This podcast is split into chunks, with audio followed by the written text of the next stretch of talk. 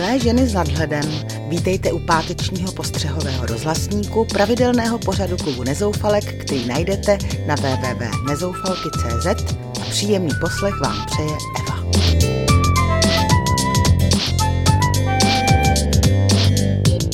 V dnešním díle si zalkám nad naším zdravotnictvím, vylíčím seznamovací historku z tramvaje a pobavím vás nejpraštěnějšími důvody k rozvodu.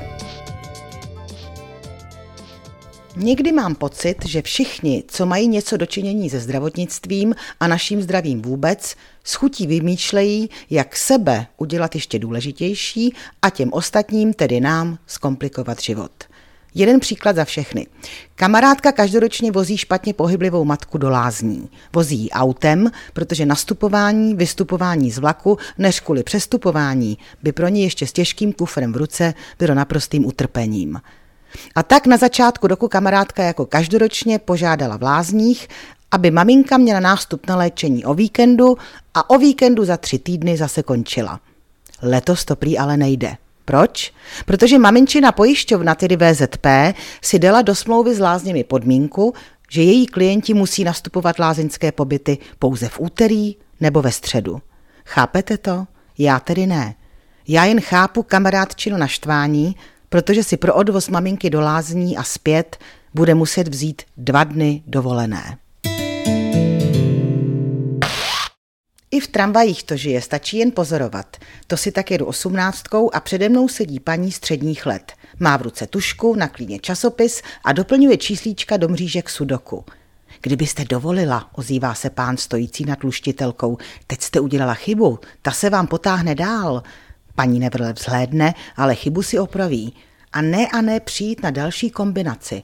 Zkuste tady dvojku, navrhuje opět pán a zamíří prstem na jeden čtvereček. Nechcete to vyplnit za mě? Ohradí se paní nedutklivě. Promiňte, když mě to nedá, pokorně se omlouvá zdatnější matematik. A paní potřásá hlavou už mnohem smířlivěji. No jo, když mě to moc nejde, ale cesta do města mi tak rychleji uteče. A kam pak cestujete? Do práce chytá se pán. Ale ne, jedu pro něco do tržnice, odvětí dáma. No jo, levné nákupy to zas neumí moc já, pokračuje on a ona mu začne vyprávět, co se kde dobře nakupuje. Sudoku končí v tašce a ti dva vystupují u tržnice zabrání do konverzace. A možná, že odteď už budou luštit i nakupovat společně.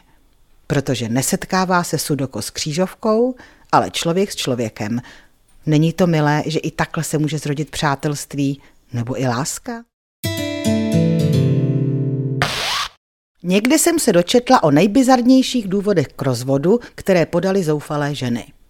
Tak jeden důchodce z Oklahomy odepřel zaplatit manželce umělý chrup s tím, že při jídle může používat jeho. Po 50 letech se s ním žena rozvedla. Jedna Němka zase požádala o rozvod, protože jí manžel nutil, aby s ním spala v houpací síti. Během 20-letého manželství z ní 16krát spadla.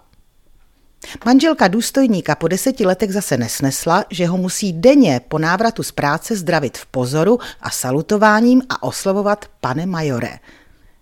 Jeden američan pořídil zase ženě místo budíku papouška, který denně budil s hlasitým pokřikem Vstávej ty lenochu, ať už si venku z postele.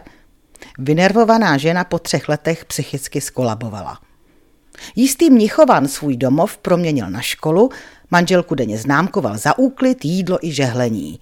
Když dostala horší známky, okamžitě jí zkrátil příspěvek na domácnost. Není divu, že to žena dlouho nevydržela. Tak jako jiná Němka, která odmítla plnit manželův striktní požadavek. Sex třikrát týdně, iniciativu přebírá ona a to v erotickém prádle, jehož barvu měla na ten, který den od manžela předepsanou.